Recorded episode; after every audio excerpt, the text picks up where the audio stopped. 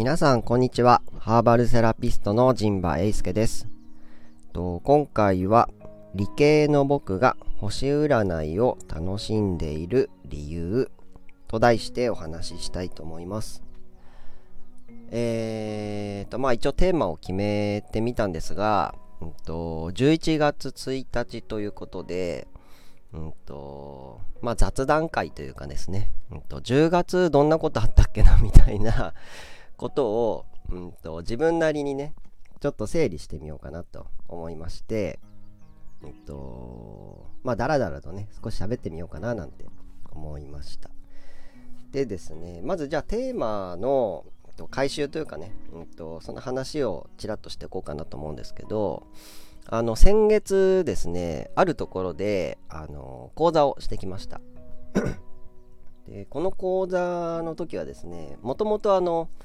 違う違う講座っていうか あのやることがあったんで決まっていてやることがあってでそれもすごくねあの楽しかったしこうすごいねいい時間だったんですけどあのその講座が終わった後というかもう後半はですね星占いの話になりましてで久々に結構みんなみんなでっていうか複数人で星占いの話をして遊んでたんですよ。でそれがね結構面白かったんですよね僕で僕も星占いに興味を持ったのは2017年とか18年ぐらいだったかなそのぐらいから興味があってえっと調べたりね、まあ、あの趣味の範囲でやってるんですけどもあのー、まあ、結構僕は楽しんでるわけですよ。で、これがですね、なんで、まず結論っていうか、ポイントを先に言うとですね、と、いろんな視点を持てるっていうのが、えっと、まず一つの理由です。いくつか理由があるんでですけど、えっと、いろんなね、視点を持てる。言ってみたら、まあ、テレビ、テレビドラマ的に言ったら、いろんなカメラをね、えっと、持つことができると。でドラマもさ結構見てるとさ昨日何食べたとか見てるんですけどあのー、シロさんのお家のリビングのシーンでもカメラ割りが結構いっぱいあっていろんなカットがあってなんかねそういう視点で見てると。普通に黙ってドラマをね見てるとそんなこと全然思わないんですけど自然にこう流れていくんですけどあれってこれカメラ何個あるんだっけみたいな感じで 見てるとあ結構カメラワークっていうか視点がねたくさんあるなっていうことに気づきました。まあそういうのに近くてですねあのついつい自分の視点だけで、うんと、物事とか世界とかね人間関係を見がちなことが、と、あると思うんですけどもそういう時に星占いを持ち込むとですねあれっていう風に、うんとこれって僕の勘違いだったとか思い込みだったんじゃない？みたいなことに気づけたりあこれとこれとこれをこうやって合体させたらこうなってるじゃんみたいな、うんと、いろんなね構造に気づけるっていうのが僕が楽しい一番の理由かもしれないですね。で他にもねいくつかあるんですけども。で、うんと、僕はその占い師になろうとは思ってなくてですねあまり真面目に勉強してないんですよ。あの一応本業はハーバルセラピストなのであのハーブティーのこととかねあとセラピーですねえっと、癒しに関わること。うんと、まあ、基本は僕はセルフケアが好きなんですけども、誰かをね、癒すっていうことよりは、自分で自分を癒す方法を、うんと、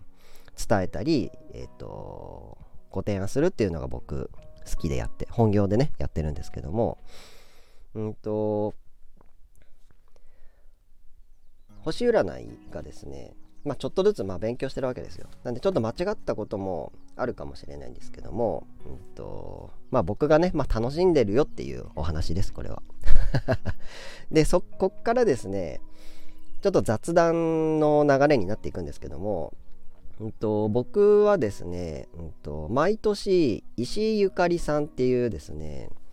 石井ゆかりさんって何て紹介したらいいんですかね。ライターって書いてますね ライターさんらしいです。で、星占いの記事や、えっと、エッセイなどを執筆しているという方で、まあ、西洋先生術とかですね、星占いって打つと、石井ゆかりさんっていう名前がね、うんと、すぐ見つかると思うんですけども、毎年その、星占いの本を出してるんですよ。で、僕も買っていて、で、2023年の星占い、星折りっていうんですけども、でこれが12星座分あるんですね。双子座版。で、うんと、理系なのに あの、まあ、エビデンスがないとかですね、うんと、理論がないとか、数式がないとか、公式がないみたいなこともあるかもしれないんですが、えっと、だし、と、そもそもね、えっと、まあ、日本人が1億2000万人いたら、1億2000万人を12に割るわけですよ。12星座なんで。なんで、1000万人に向けた、まあ、均等に分ければですよ。あの、ばらつきはあると思うんですけど、まあ、1000万人分の1なわけですよ、僕は。双子座としてね。で、その人に向けた双子座の本なので、あの、そんなの当たるのかと。で、まあ、占いって言ったらね、当たる当たらないっていうことを言われがちなんですけど、うんと、僕はあんまりそういうなんか表面的な理解だけで終わらせてなくて、うんと、自分で考える物差しやツールにしているってことですね。で、それの、うん、いわゆるまあ僕の何て言うんですか、バイブルっていうの？今年のガイドラインみたいなさ、2023年の双子座にはこんなことがあるんだな、みたいなことを、とまあ、本に書いてくれてるので、それを読むというかね。で、一気にまず全部ざっと読買った時はざっと読むんですけど、どんな1年になるのかなと思って読むんですけど、もう出てんじゃない ?24 年のやつ。もう出てるよね、多分ね。もう終わっちゃうもんね。でですね、それはまだ24年版は買ってないんですけど、23年版が手元にあるんですよ。で、うんと、この23年版のさ、10月号ね、10月の、僕の10月なんて書かれ、勝手に書かれてたんだろうっていうことがあるわけですよ。で、これね、あのー、まあちょっといろいろと雑談会なんでまあいいか。いろいろちょっととっちらかって喋ってますけど、占いってさ、うんと、大体未来のことが知りたいみたいなことあるじゃないですか。あるいは、うんと、今現在、うんと、数日先のこと知りたいってことあると思うんですけど、僕はね、意外と過去の昔の占いを読んだりします。で、そうすると、その、信憑性があるかどうかもわかるじゃないですか。未来のことなんてわからないし、当たったかどうかなんてその時はわかんないじゃないですか。で、今現在は、ちょっとバイアスがかかってる気がしてなんかそっちに寄せがちっていうかそういう風に解釈しがちまあ甘い口になってるとかしょっぱい口になってるみたいな そういう感じで過去っていうのはうんと割かし冷静に分析したりできるんじゃないのかなっていう。でまあ理系もね大体データっていうのは基本的に過去のものを扱ってますからね。それでまあ未来を予測したりまあおそらくこうなるだろうっていうことをみんな一生懸命考えてるわけですよ科学の人たちは。で、うんと、10月はですねこれ僕のって今言ったけどさ、うんと、双子座ね。2023年の双子座全員に当てはまりそうなことが書かれてるわけですよ。でこれがねあまあそんなに長くないからでもこれ本の内容ってどこまで言っていいんだろうねまあいいか。うんといきますよまずテーマがですね2023年の双子座のテーマが友情と希望から救いと癒しの時間へっていうテーマなんですよ。この1年のテーマがね、これ帯に書かれてます。で友情と希望。まあそれが、うんと、救いと癒しの時間にシフトしていきますよっていうふうに僕は読めるわけですね。で、これ、友情と希望で、救いと癒しっていう、これを対比として考えれば、友情が救いになって、希望が癒しになるっていう風にも読み解けるのかなと思います。で、この双子座の本はね、なんか美味しそうなケーキ、なんだろう、チェリータルトかなになんか、モンシロチョウみたいなのが飛んできてるようなね、救いと癒しになってんのかなっていうイラストなんですかね。になってると。で、実際じゃあ10月に何が書かれていたかっていうとですね、うんと、誰かのために一肌脱ぐ10月になりそうですよっていうふうに書かれていますね。で、一応やりたいことに注力できる月ですよと。で、中旬になる、中旬になると、やるべきことの、ウェイトが、増してですね忙しくなりますよと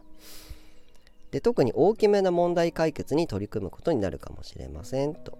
自分のため身近な人のために、えー、一肌脱ぐような決断をする人が多そうですっていうふうに書かれてますね。あとはですね、まあ、関係ありそうなことだけ言っとこうかな。楽しむための情報言葉。好きなことについて語り合ったり同行の何て言うんでしょうねよしみなのかな。のような仲間に出会えたりする時です。趣味や遊び楽しみに関するコミュニケーションが盛り上がります、えー、例えば遊びに行く時も情報力がものを言いそうです。下調べをしっかりしてくださいと。いうことで僕は一応この2つだけ今ちょっとピックアップして読みましたけどどっちもなんかバッチリ当たって8割方当たってるなっていう感じ。僕の解釈はね。でこれを聞いてくださってる方も僕をねえっとそれぞれのお立場で見てくださってる僕の言動とか対応ね言ってることとやってることを見てくださってると思うんですけどもうんとどうでしょうか？当たってますかね？外れてますかね？っていうねなんで、うんと、あ先月僕こんなことやってたんだっていうことをまたこう振り返ってるわけです僕は。でカレンダーね僕あのパソコンとかスマホのカレンダーに日々の予定を入れてるんですよ。でその予定はうんと、その時は未来の予定を入れるわけですね。忘れちゃいけない用事とか約束とか仕事とかあるじゃないですか。で、それをカレンダーに入れるのは未来のこと書いてるじゃないですか。で、今その過ぎ去った過去の10月のカレンダー今見てるわけですよ。そしたらですね、結構いろんなことやってたなというふうに振り返れるわけですよ。で個人的なねお名前も僕のこのカレンダーに書かれていたり、えっと、仕事先のね取引先の、えっと、お店の名前がね書かれていたりとかあこんなとこに行ったなとかあそういえばあの人と会って喋ったなとかあここにこうやってブレンド納品してたなとかですね。でそういうことを、えっと、振り返っています。結構お出かけもリフレッシュでねうまくやれたなと忙しい時間。でも忙しかったな10月は。今振り返ってもね後半中旬以降やっぱりちょっと忙しかったなっていう感じですよね。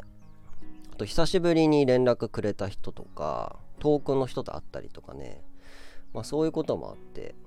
なんか結構嫌なことはあんまりなかったかな10月は。今パッと思い出してもいいことしか 楽しかったことしか思い出せない感じかな。嫌なまあいか嫌なこと探さなくてもいいですよね。楽しかった10月ですね。こうやって振り返ってみると。うん。よかったね自分みたいな感じ。でねちなみに、うんと、今のは双子座のね人に全員に当てはまるので僕だけではないんですけどね。でね10月全体の星模様ってのも書かれてこれ社会情勢的なことですね。でですねまあ星占いの本なのでちょっと専門用語が書かれてるんですが獅子座の金星が9日に乙女座へ天秤座の火星が12日にさそり座へそれぞれ移動しますと,、えーと、月の上旬は前月の雰囲気につながっていますが中旬に入る頃にはガラッと変わり熱いチャレンジの雰囲気が強まるでしょう。15日天秤座で日食が起こります。人間関係の大きな転換点です。月末には木星の近くで月食。23年のテーマのマイルストーン的な出来事の気配が、えー、感じられますよと。これ全体の、まあ、社会的な話ですね。なんでまあざっくり10月の空気はこんな感じですよと。なんで獅子座の金星が乙女座に入るので割と堅実に真面目にね、まあ、数字のこととかが、えーと結構スポット当たるのかなとか天秤座の火星がさそり座に移動するので燃えてたね。天秤座で燃えてたものがまあサソリは水なの水でしたね。水なのでちょっとしっとりしてくるかなとかですね。僕はあんまり詳しくちょっと読めないのであれなんですけどあとまあ中前上旬と中旬で結構雰囲気がガラッと変わっていてなんか熱いチャレンジの雰囲気が強まるっていうのもまあ、僕の身の、ま、周りでもねそういうなんかチャレンジしてる人たちの声も聞こえましたしあ確かになーっていう感じですね。でまあこれまあ僕確かになって言ってるじゃないですか。なんで、うんと、当たってるか当たってないかっていうよりはまあそういう風に解釈もできるなみたいな。そう見れなくもないなみたいなまあそういうことですよね。でただうんと、じゃあもう何とでもなるしどうとでもなるじゃんっていうのも、うんと、嘘ではないと思うんですけど実際人間ってね身勝手な生き物だと思うんですよ。でそれはさアドラー心理学でもね、あのー、人間は意味付けする生き物ですよと。なんでただ木を見てこの木はなんか僕の将来を物語っているとかね。関係ないじゃん。だって木は勝手に生えてるだけだしたまたまそれを見ただけだし勝手に自分がそういう意味とか使命感とかを、うんと、勝手にね見つけたり感じたり妄想したり想像したりしてるだけなんですよ。木は全くそんなこと思ってないし地球もそんなこと全然思ってないしまあそういうことなんですよ。なんで勝手に都合のいいように自分で人生を解釈すればいいんじゃないのかなと僕は思ってるわけですよ。なんでまあ幸せで楽しければいいんじゃないのかなと。でテーマにねちょっと戻るんですけど理系の僕が星占いを楽しんでいる理由としてですねあのまあ人生のガイドラインになるなっていうのが一つですね。うんでまあお先真っ暗なんて言うじゃないですか。でも、うんと、そういう日常生活をね、歩いていくための灯火みたいなもの、光や明かりみたいなものになるんじゃないのかなっていう気がします。で、特にですね、お先真っ暗っていうのは何を言ってるかっていうと、不安や悩みがあるって言ってるわけですね。まあ、もっと言ったら絶望とか恐怖とかね。で、そういう時にやっぱ明かりが必要じゃないですか。うん。なんでそういう意味でこの星占いっていうのは、まあ、根拠があるといえばあるしないといえばないものなんですがそもそも人間に生まれた意味も根拠もありませんので 勝手に自分たちが解釈してるだけなのでなんでまあ別に何を信じてもいいんじゃないのかなという感じはあります。ただね人に迷惑かけたりね、うん、と嫌な気持ちにさせることは良くないと個人的にはね僕の好みではそう思うんですけどもまあ別に一人で楽しんでる分にはいいかなっていう感じですかね。でですねうんとちょっとここからまた雑談のターンに入りますけどあのさっきアドラー心理学の話したじゃないですか、うんと、これねあのちょっと調べていただけたらいいと思うんですけどあのなんだっけ嫌われる勇気だっけっていう本がアドラーのアドラー心理学のこと書かれてるんですけど人間の悩みの9割は人間関係だって言ったんですよアドラーは。で僕はそうでもないなって僕は思ってたんですけどもまあこれを話はねまた別にしようかな。ででまあそうなんですってアドラーが言うには。人間関係がほとんどですよとあなたが今悩んでることは、ほぼ人間関係ですよとアドラーは言うわけですよ。でその時にこの星占いが僕結構役に立っていてであでこの星占いのこの雑談僕してますけどあの YouTube にその星占いのね西洋先生術の話僕喋ってるんですよ YouTube で、うん、とハーブとアロマと先生術の関係とかね。なんで YouTube の方もたまに皆さん 見てみてください。あのー、しゃべ僕がねその西洋先生術について喋ってますので。聞いてみてください。で、その人間関係にその星占いが役立ってきてるわけですよ、昔から。で、例えば、うんと、何がいいかな。うんと、双子座と獅子座はどうですかとかですね。双子座とお牛座はどうですかみたいな。相性がどうとかですね。うんと、ある場所で喋ってると、うんと、あ、この前は獅子座と,、えーと、双子座と天秤座で喋ってたなみたいなことを思うと,、うんと、これ12星座あ10天体？10天体に分けると獅子座は太陽でで双子座は風であ、うんと、水星で風なんですよ。であすいません。獅子座は太陽で火で、で、双子座は、えー、っと、水星の風で、で、天秤座は金星の風なんですよ。なんで、太陽と水星と金星がいたと。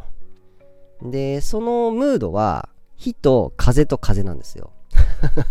なんで、結構あったかい風が吹いてる感じ、うん、ですかね。で、そういう風に、うんと、この人って個人で見ちゃうと、いろいろややこしいんですけど、うんと、火と風と風が今喋ってるなっていう風に見ると、なるほどねとなんか楽になるんですね。これが多視点やメタ視点っていう話なんですよ。で、今日喋りたかったのがですね、うんと、この理系の僕が星占いを楽しんでる理由の一つとして数学っぽいなって思うことがあるわけですよ。その人間関係ってこう人情とかさ感性の感じがしますけどなんか理系的にも見れるんじゃないのか数学っぽいっていう感じがしてうんと、例えば双子僕双子座なんですけど双子座はこういう特性が持ってますよっていう取説みたいなもんですねがあると。で天秤座は、えっと、こういう特性がもありますよ。獅子座はこういう特性が持ってますよっていうのがあるわけですよ。でそれがいわゆるその数学とか理系でいうところの、うんと、測定条件とか物性の特性みたいなことになってくるわけですね。なんでそういう素材に物とかにそういう特性がありますよと。で、その特性がこう掛け合わさっていくと、こんなことを化学反応が起こるんじゃないかっていうふうにと読み解いてるんですね、僕はきっと。でですね、まあそういう面もあるわけですよ。で、ただ、なんでそんなことを 言ってるのかっていうと、理系の人ってね、あんまり、その感情、感性、感性は別か、感情感情をねあんまりそのコントロールするトレーニングを理系の人ってしてるんですよ。そのなんでかっていうとエビデンスには感情が必要ないからなんですよね。むしろ邪魔なんですよ。論文書くには。あの感情は邪魔でなんでそこをコントロールする訓練を理系の人はしてます。なんで例えばですけど、うんとまあ、数学と言わずとも算数でもさうんと、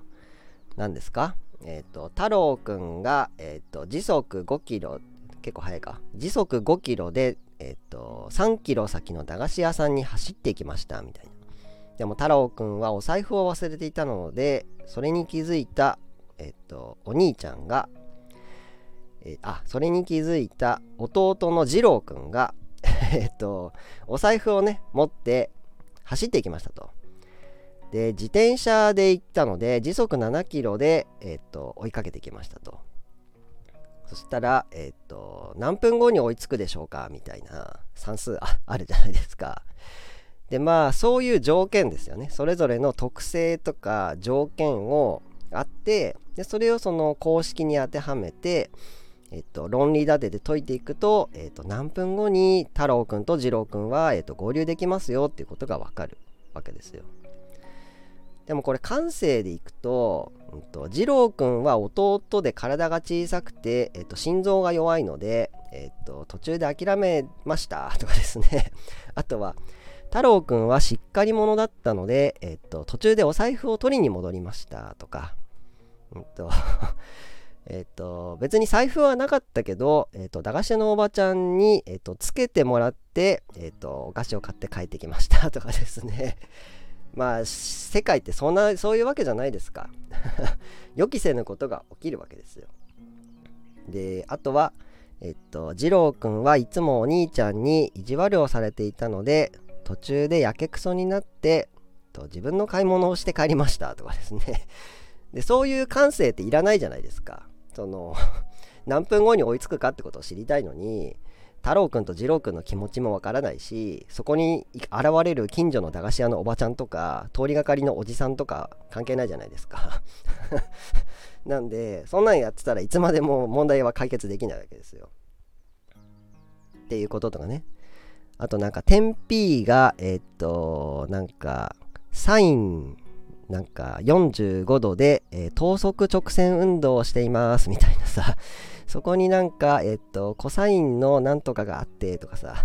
なんか、なんかそういうのとかあったりするじゃないですか。でも、点 P の気持ちとかよくわからないじゃないですか、別に。点 P の気持ち考えたって、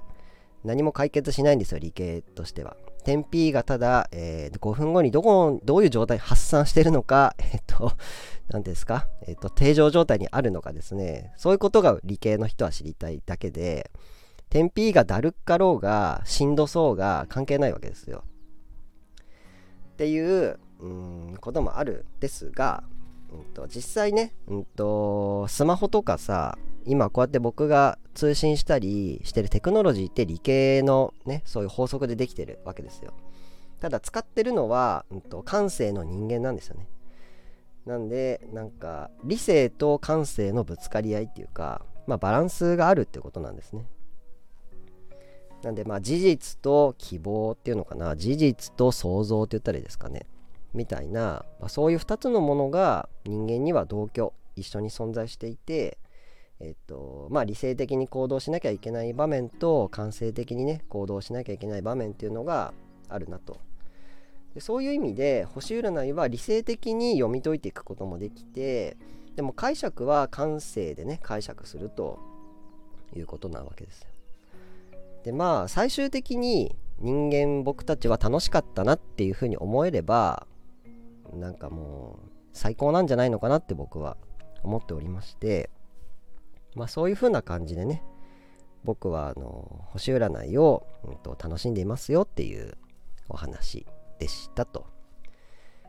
いう感じでまあまあ喋れましたね。うんとラジオでね喋ることは以上にしたいと思います。と、以下、宣伝ですね。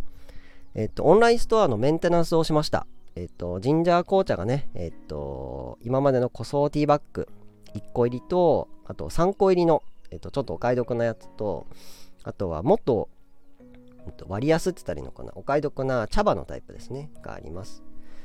で、まあ、ティーバッグはそのままお湯を注げばできるタイプなんですけど、うんと、実際個人的にはティーポットね、えっと、急須とかで入れた方が茶葉をね自分でこう測って入れた方が個人的には美味しいなと思っています。でまあこのラジオを聴いてる人この最後までね聞いてる人はえっと結構レアっていうかね まあお友達だと思って言っちゃいますけどそのティーバッグって結構値段するんですよ。その仕入れて僕がこ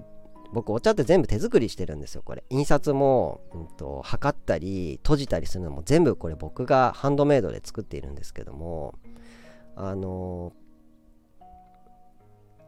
結構ね材料費がね高いんですよ。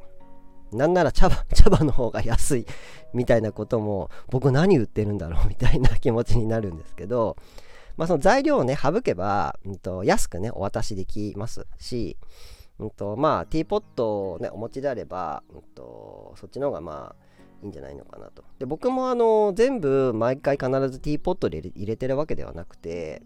ティーバッグとかね、ドリップパックで入れたりもしますので、それはまあ自分の気持ちでね、あのやったらいいんじゃないのかなと思います。まあそんな感じですかね。宣伝はそんなもんかな。で、来月の予定ちょうどまあ11月1日の公開なんであれなんですけど木金は僕あのペンギン村に多分いますね。うんと秋田市奈良山ペンギン村っていうところでシェアショップがありましてそこで何かやってると思います。なんで木金はおそらく奈良山ペンギン村におりますので